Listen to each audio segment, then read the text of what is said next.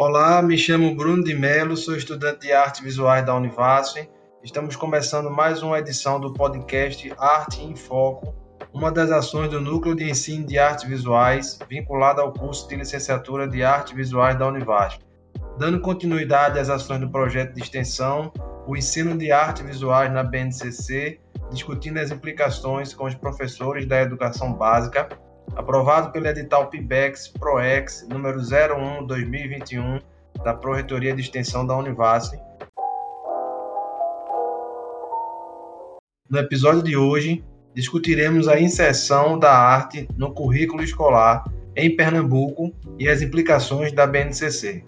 Para debater sobre esse assunto, convidamos a professora doutora Maria Betânia Silva, autora do livro A Inserção da Arte no Currículo Escolar, disponível na editora da U F P E online. Maria Silva é doutora em Educação pela Universidade Federal de Minas Gerais, mestre em Educação pela Universidade Federal de Pernambuco, graduada em Artes Plásticas, licenciatura pela Universidade Federal de Pernambuco, professora da graduação e do Programa de Pós-Graduação em Artes Visuais da U F P B e U F P E. Seja bem-vinda, professora Maria Betânia, ao Arte em Foco. Muito obrigada pelo convite, é uma honra para mim fazer parte desse diálogo com vocês no dia de hoje. Obrigado, professora. Iniciando a nossa conversa, perguntando das suas pesquisas de mestrado e doutorado. A professora buscou compreender como se deu a inserção da arte no currículo escolar e qual arte passou a ser ensinada na escola, em particular nas últimas três décadas do século vinte, em Pernambuco. Nos conte um pouco sobre os resultados dessas suas pesquisas.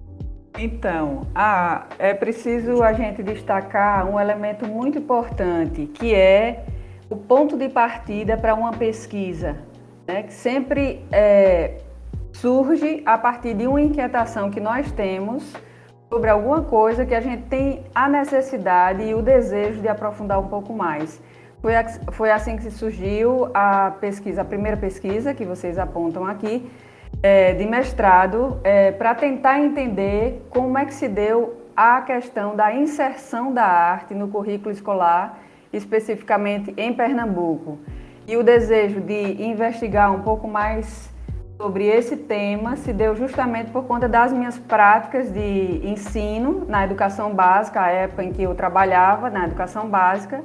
E ali eu ouvia muitos comentários de colegas e inclusive de alunos que questionavam a, qual era a importância da arte, por que estudar arte, para que estudar arte, para que, que serve a arte.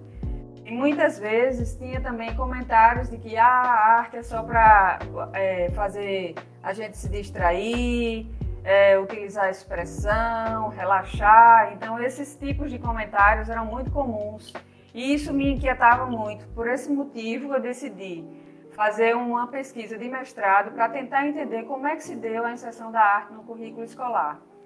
E a partir dali é, eu é, comecei a construir o texto, né, da pesquisa, tentando entender esse contexto histórico, no caso brasileiro, e aí mais especificamente em Pernambuco, porque o olhar foi centrado em Pernambuco, para entender isso.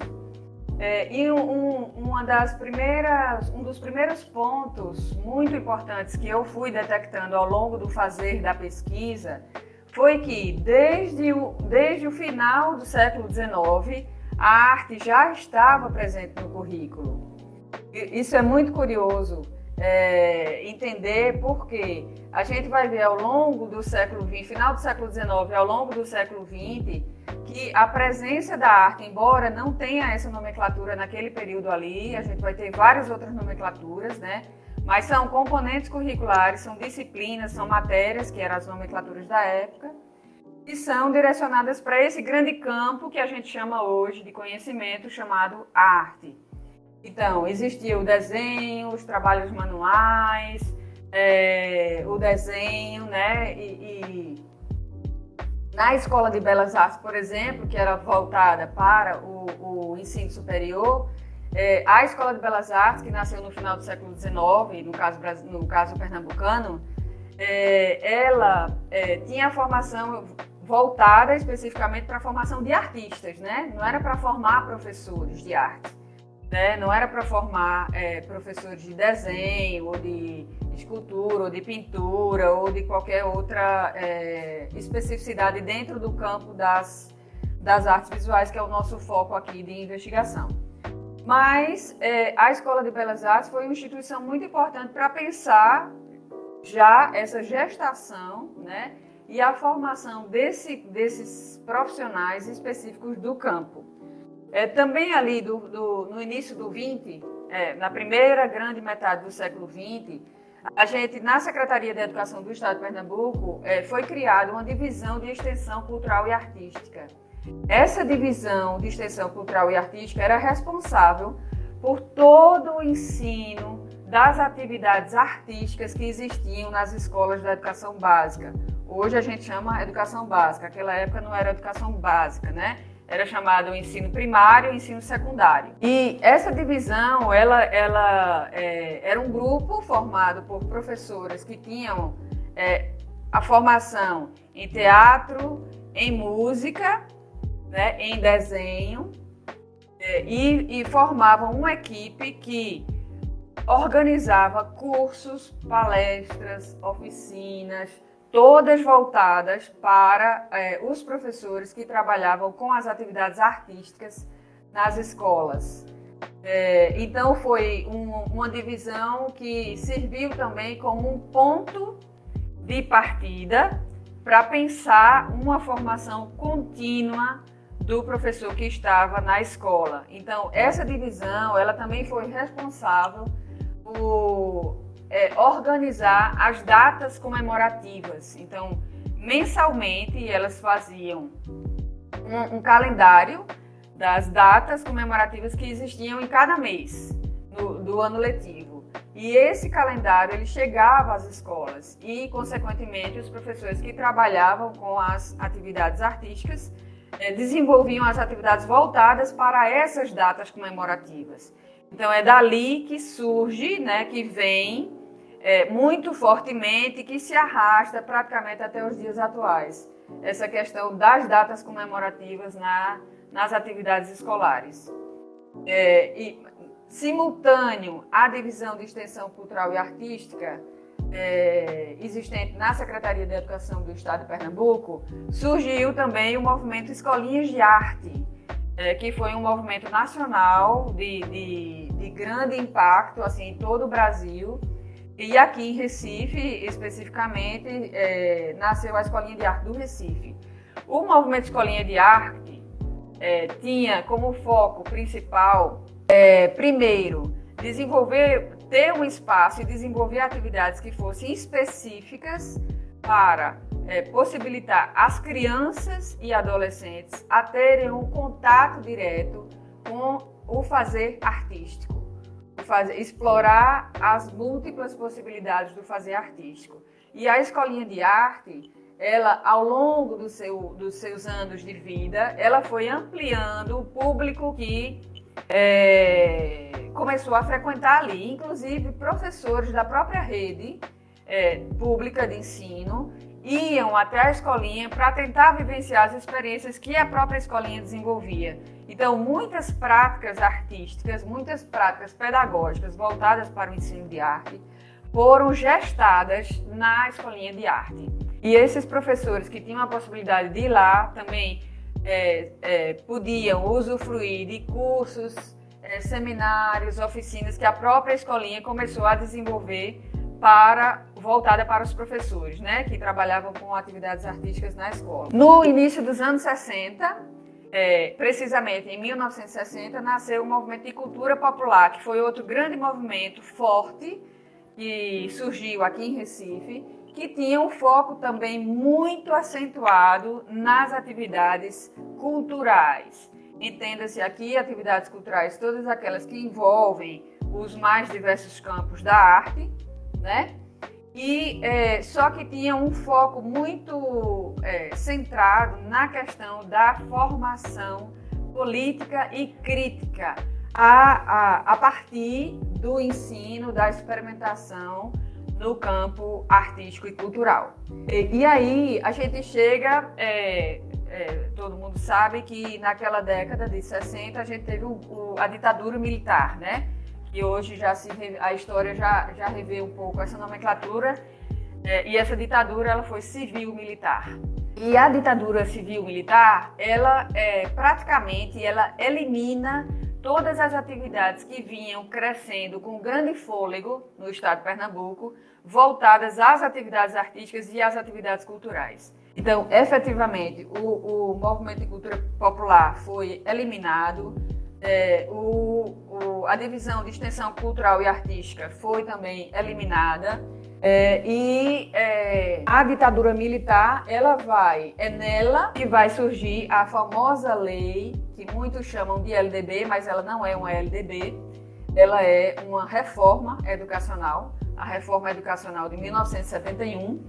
Essa lei, é, mais conhecida pelo número dela, né, cinco seis nove dois barra setenta e um, é nela que o ensino da educação artística passa a ser obrigatório no currículo escolar. E essa lei, ela obriga, né, o ensino da educação artística junto com outras disciplinas à época, né? É... Essa obrigatoriedade, ela vai para o currículo nacional. Então vejam que no estado de Pernambuco, o ensino de arte ele já vinha em grande desenvolvimento no currículo. Ele tinha outras nomenclaturas, não era especificamente é... nos anos sessenta.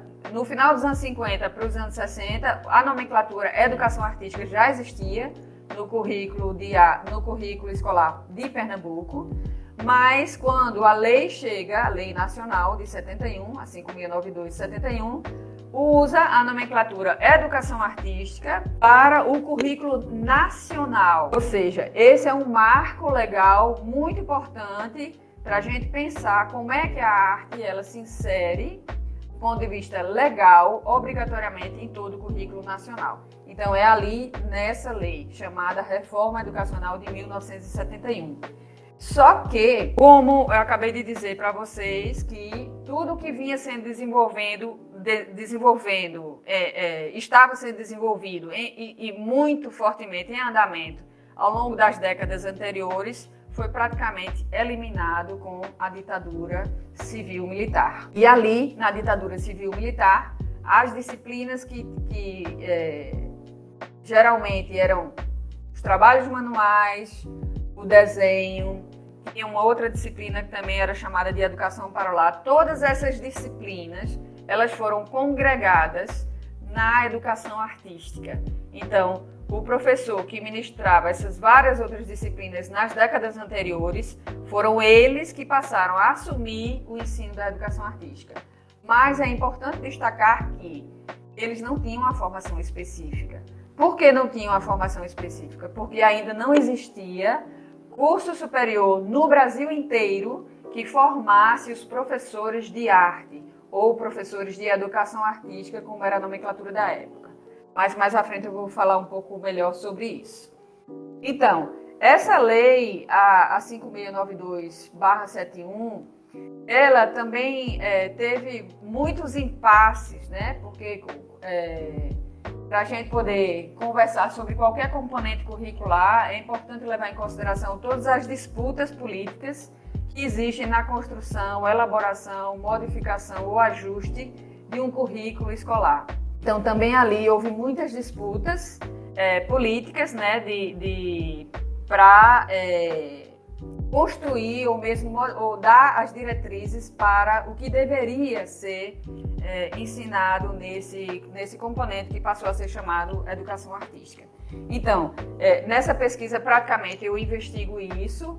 É, essa pesquisa ela foi é, publicada como livro, está disponível na rede de forma gratuita. Quem quiser ter acesso. E aí, mais à frente, eu desenvolvi é, uma outra pesquisa, que foi o, o que desembocou no doutorado, que era exatamente, eu queria entender qual foi a arte que foi ensinada na escola quando ela se torna obrigatória no currículo. Porque no mestrado, o, o mestrado são dois anos, né? Então não tem como você desenvolver uma pesquisa é, mais ampliada.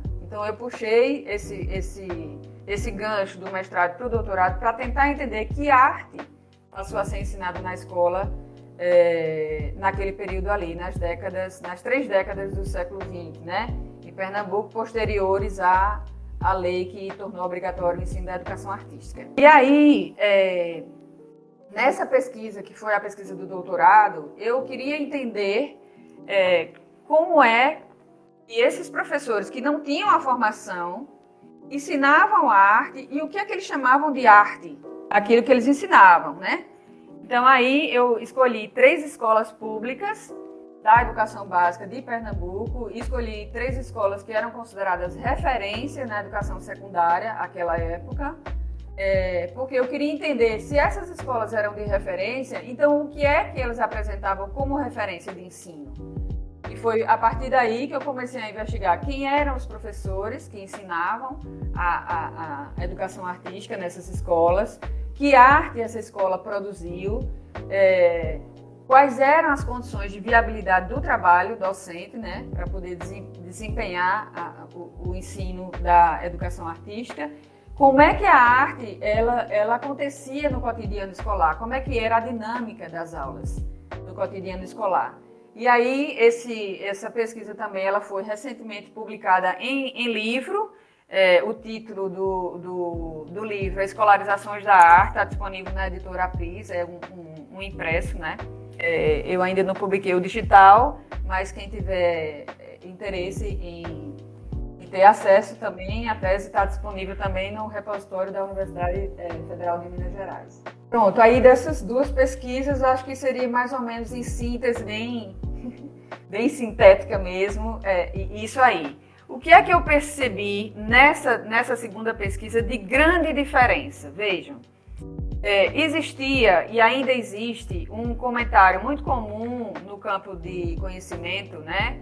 É, felizmente isso está sendo modificado por conta do, da ampliação das pesquisas que vêm sendo desenvolvidas, que é exatamente a história do, do, do velho chavão, né? Que sempre se disse que a, a arte, o ensino da arte naquela, naquele período ali era o deixar fazer, né? Deixar os, os meninos, as meninas fazerem o que, o que queriam na, na aula de arte. E a minha pesquisa mostra que não é verdade esse discurso, né? Porque cada uma das três escolas que foram investigadas, elas vão apresentar um modelo completamente distinto um do outro. E não era o deixar fazer. Os meninos não faziam o que queriam de forma totalmente livre, sem nenhuma diretriz, sem nenhuma orientação. Muito pelo contrário. Todas as escolas vão apresentar um trabalho extraordinário de experimentação artística e de... é, conexão com a história contemporânea em que elas estavam inseridas. Então, foi o Ginásio Pernambucano, de, daqui de Recife, a Escola Dom Bosco, que fica no bairro de Casa Amarela, e o Colégio de Aplicação, que é o colégio da Universidade Federal. Então, eu pesquisei essas três instituições. Acho que, em síntese, seria isso, desse primeiro questionamento. Muito bom, professora. E aí eu pergunto como era a formação dos arte-educadores a partir da década de setenta em Pernambuco? Ótima questão, Bruno. Então, a formação dos arte-educadores, é, no caso brasileiro, foi sempre uma, uma grande problemática. E aí eu amplio não só para a questão da especificidade da arte, a gente tem uma, uma, uma lacuna grande em várias outras áreas de conhecimento, mas é, é, é muito evidente no nosso campo específico, o campo da arte. Por quê? Vejam só, como eu acabei de comentar, é, até mil novecentos e setenta e um não existia qualquer curso superior que formasse os professores de educação artística no Brasil inteiro. Isso não é uma especificidade do caso pernambucano. Isso é uma, um, uma característica evidente em todos os estados brasileiros. O, a licenciatura em educação artística, ela vai, ela vai nascer no Brasil a partir de mil novecentos e setenta e três, no auge da ditadura civil-militar, governo Médici, o momento mais duro da, da, da ditadura civil-militar. O que é muito contraditório a gente pensar isso, porque é, a gente pode até se questionar como é que numa ditadura civil-militar, que inclusive perseguiu muitos artistas, muitos profissionais do campo da arte, como é que esse mesmo sistema ele torna obrigatório o ensino da educação artística no currículo escolar. Então, assim, é uma, é uma questão que eu, que eu me coloquei durante o, essas pesquisas que eu fui desenvolvendo e que ficou muito evidente, é, quando você não tem um profissional com a formação específica, o que é que acontece? Há uma grande lacuna na formação dos estudantes, né? Por mais que se busque é, é, conhecimento na área específica, você ter a formação específica faz toda a diferença, né? Então, como não se tinham profissionais com a formação específica, qualquer professor podia mencionar. É tanto que alguns documentos oficiais nacionais vão dizer que qualquer professor, qualquer um, qualquer pessoa pode lecionar. Isso aqui, que fique bem claro, até ali a, o final da década de setenta, tá? Qualquer professor, qualquer pessoa que tenha jeito, aqui jeito entre aspas, né, é, para o campo da arte, pode lecionar a educação artística. Então, isso abriu um fosso enorme é, nas escolas, né, e na formação dos estudantes, que tiveram é, uma série de problemas em relação ao entendimento do que vem a ser a arte, para que serve a arte, por que a gente precisa estudar a arte e vivenciar a arte, né? Então, até mil novecentos e setenta e três, no caso brasileiro, não existia a licenciatura em educação artística. Ela surge em mil novecentos e setenta e três. Quando ela surge, ela surge como licenciatura curta em educação artística, que era apenas dois anos. Em dois anos apenas, um professor deveria ser formado para ensinar artes plásticas, artes cênicas e música, que eram as nomenclaturas da época, né? Então, imaginem vocês como é que um professor podia ser formado e dar conta de três áreas tão distintas na sua própria formação e também nas suas práticas pedagógicas quando ele é, se formasse. Então, aí foi um outro grande problema. Então, claro que os profissionais que eh, defendiam a área de arte começaram a lutar e a reivindicar, né, para que a, a, a, isso fosse revisto e a própria formação superior fosse modificada. Então, a partir de então, nasce, né, esse, morre, na verdade, a licenciatura curta, e ela passa a ser chamada licenciatura plena, quando o curso de música ele fica um curso específico, separada da licenciatura em educação artística, e permanece a licenciatura plena em educação artística, mas com a habilitação em artes plásticas ou artes cênicas.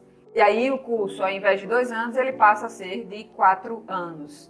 E aí tinha dois anos a formação é, básica, né, onde os, as duas especialidades caminhavam juntas. A partir do segundo ano, quem escolhia artes plásticas ia para a formação complementar, né, os dois últimos anos do curso, e artes cênicas também. Posteriormente, lá bem mais à frente, aí vamos dizer que praticamente no século vinte e um, final do século vinte e início do vinte e um, a gente vai ter a, a modificação também nas nomenclaturas dos cursos, né, a chamada, é, as diretrizes curriculares nacionais é, que foram estabelecidas para as licenciaturas. Então, a nomenclatura de artes plásticas, ela já não existe mais. Agora o curso se chama Artes Visuais e tem a licenciatura e tem o bacharelado, e o curso de licenciatura em teatro, não mais artes cênicas.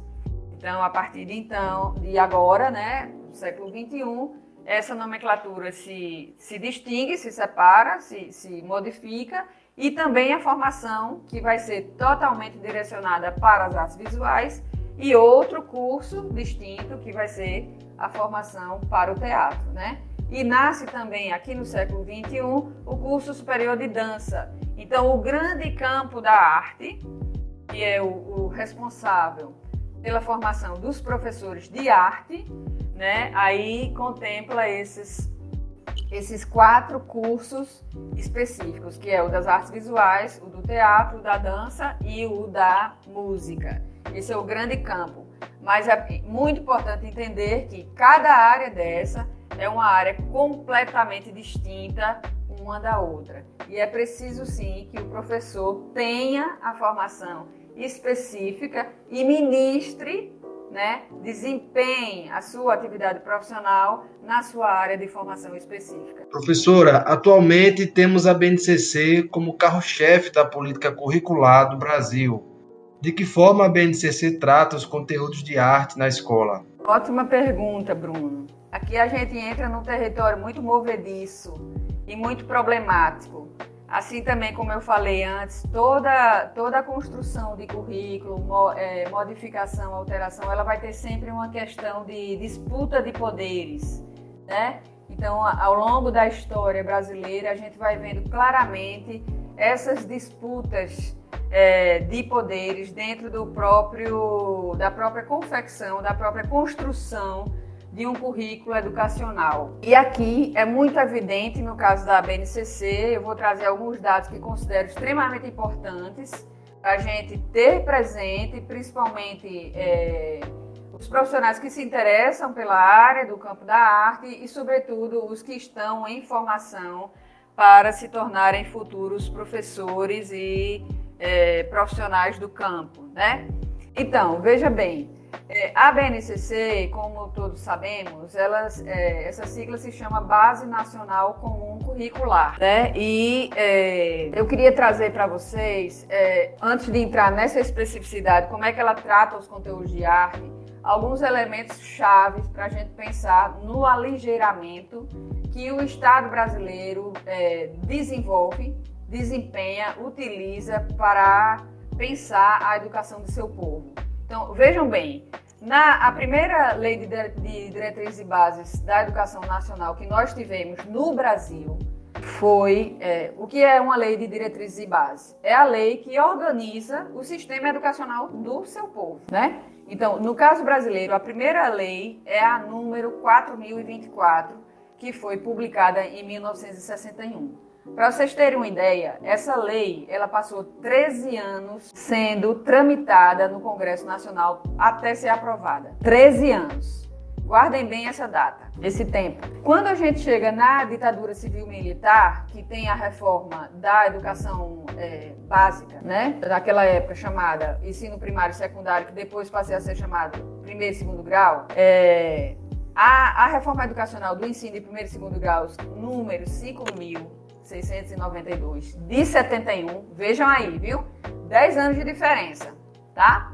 A primeira L D B em sessenta e um, a segunda reforma em setenta e um. Essa reforma, ela passou apenas sessenta dias em tramitação no Congresso para ser aprovada. E ali, a reforma educacional de sessenta e um, ela tinha um vínculo direto dos acordos estabelecidos com o M E C e os Estados Unidos.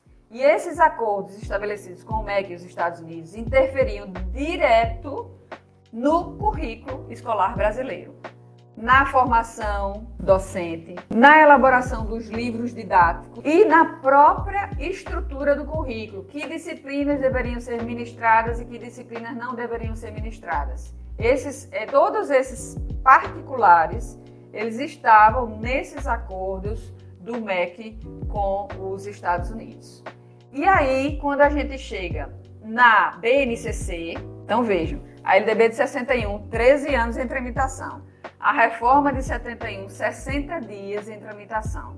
E a B N C C, ela foi aprovada pelo Conselho Nacional de Educação em menos de trinta dias. Então vejam a diferença gritante de tempo de discussão desses documentos que são importantíssimos para o país e o aligeiramento com que isso foi feito. Então, é, isso aqui é um, é um dado que é muito importante a gente ter presente para poder entender como é que a B N C C vai tratar os conteúdos e a área de arte especificamente. Então, a Base Nacional Comum Curricular ela vai impor uma matriz para regular toda a educação básica É, é, que tem como pano de fundo a avaliação em larga escala. O que é a avaliação em larga escala? É preciso a gente entender que a avaliação em larga escala ela se vincula aos índices internacionais dos rankings educacionais, que são determinados nada mais nada menos pelos países mais ricos. Mais ricos aqui, entenda-se, economicamente. E isso significa uma sistemática de controle intensa, contínua,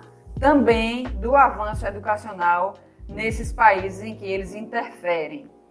Então, a, a, a B N C C ela foi aprovada em regime de urgência, né, após outro golpe, né, que foi o golpe do governo Dilma Rousseff, né, é, ela foi aprovada justo ali, é, é, no golpe que foi dado no governo dela, e, e vejam que coisa curiosa, né, que é também um dado muito importante para a gente entender isso. É, o documento, a B N C C, ele pretende não só dar as diretrizes nacionais, né, para toda a educação básica pública e privada do país, mas ele também pretende orientar dois milhões de professores da educação básica. E esse número, ele, vai, ele se desdobra para cerca de mais ou menos mais de cento e oitenta e três mil escolas da educação, entre as públicas e privadas que existem no Brasil.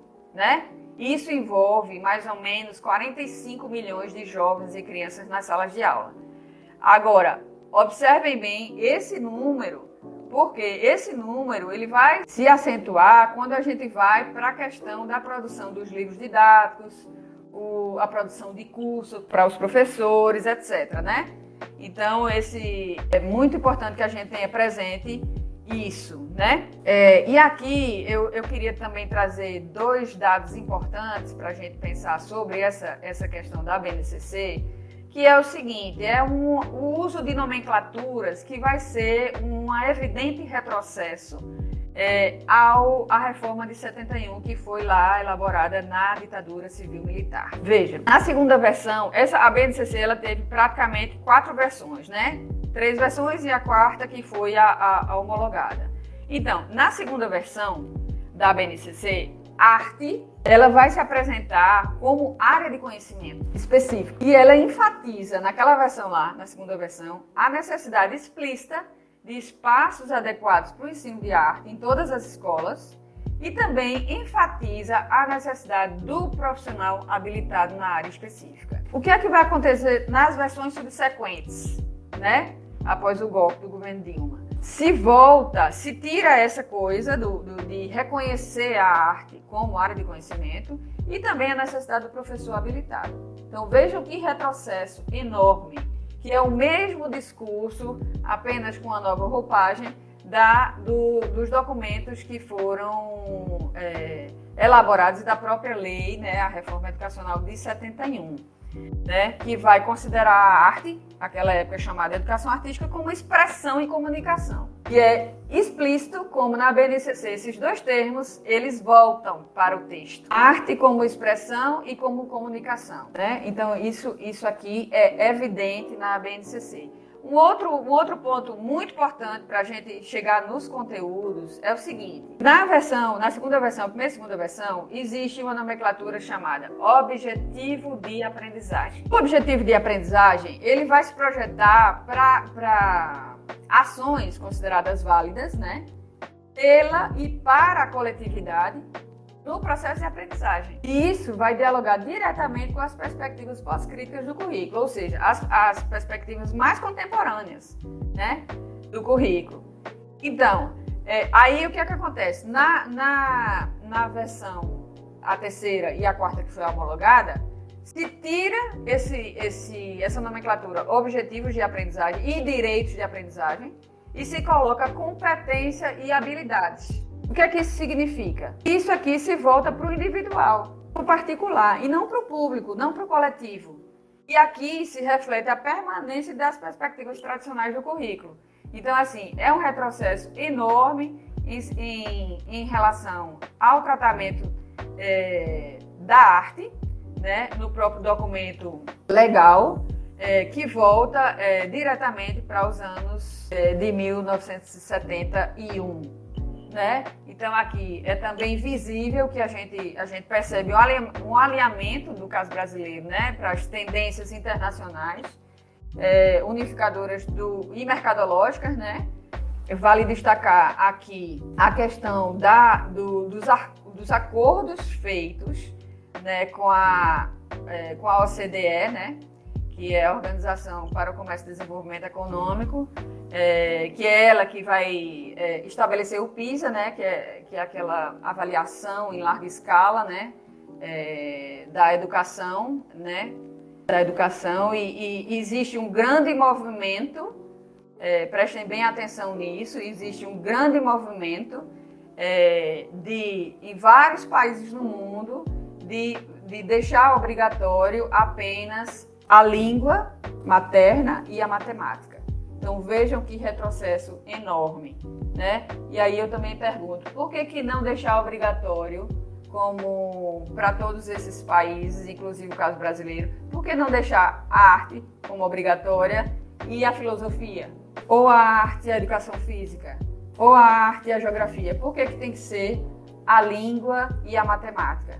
Isso aí também reflete, evidentemente, aquela coisa do o velho chavão, né, do, do, do ler e escrever, né? Manter o básico do básico na formação das pessoas. Então, o PISA, é, que é o Programa Internacional de Avaliação dos Estudantes, ele também serve como é, um dispositivo para o estabelecimento dos rankings, os rankings internacionais, né, que nada mais é do que um, um dispositivo de controle do crescimento, de crescimento é, da população nos mais diversos lugares é, pelo mundo afora, né? E aí eu entro na especificidade do, da questão e fiz esse preâmbulo largo, mas muito necessário para a gente entender isso.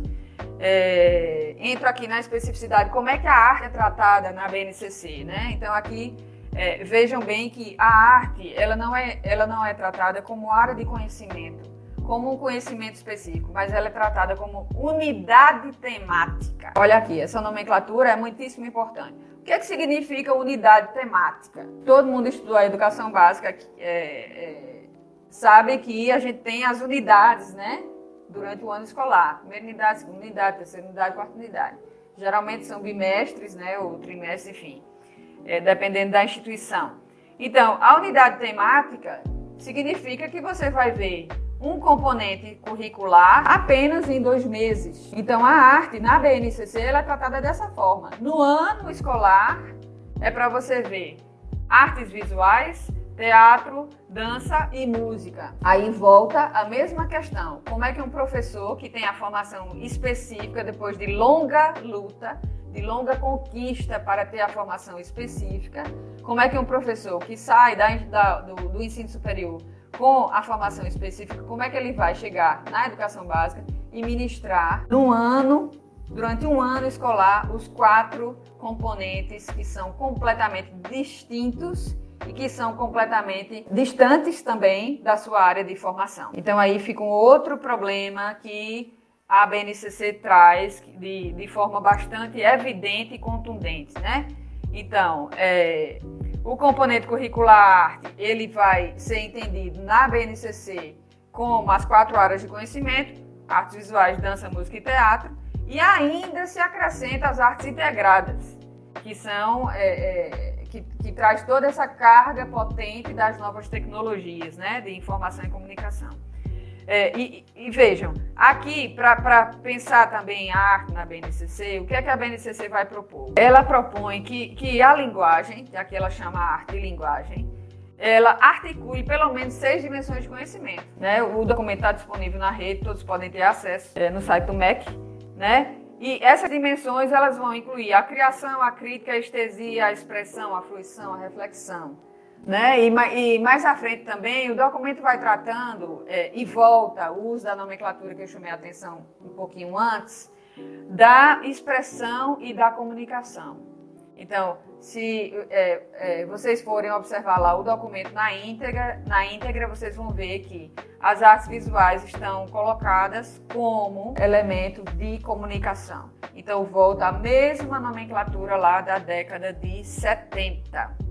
Né, dos anos setenta e um. E aí, é, ela ainda aponta é, que é importante que o componente leve em conta o diálogo entre as diferentes linguagens e, além disso, o diálogo com a literatura, as artes e ciências, o cinema e a performance. Então, vejam, vejam a complexidade disso aqui e como a política, como, como é urgente, no caso brasileiro, essa é uma grande lacuna na história brasileira, Da, de pensar a formação de políticas de Estado que pensem a formação de seus profissionais para a educação, porque essa história da, da ausência de professores com a formação específica na escola, nos mais diferentes componentes curriculares, e específico aqui, o campo das artes, é muito evidente, se arrasta no tempo. Então, não tem, a gente não tem, efetivamente, uma, uma política de Estado brasileira. Aqui eu não estou dizendo política de governo, porque a política de governo é aquela política que é elaborada em quatro anos, na gestão daquele grupo político que, que ganhou as eleições, e depois dali acabou-se. O que acontece na prática é isso.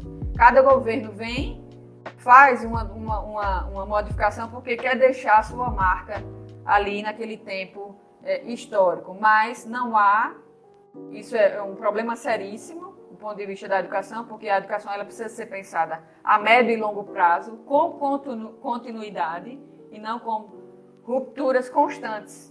A cada governo que entra é uma proposta diferente. A cada governo que entra se tem uma forma de funcionamento diferente. Então isso é um problema muito sério para a formação de um povo e também para é, dar continuidade no desenvolvimento da, da, da própria nação, né?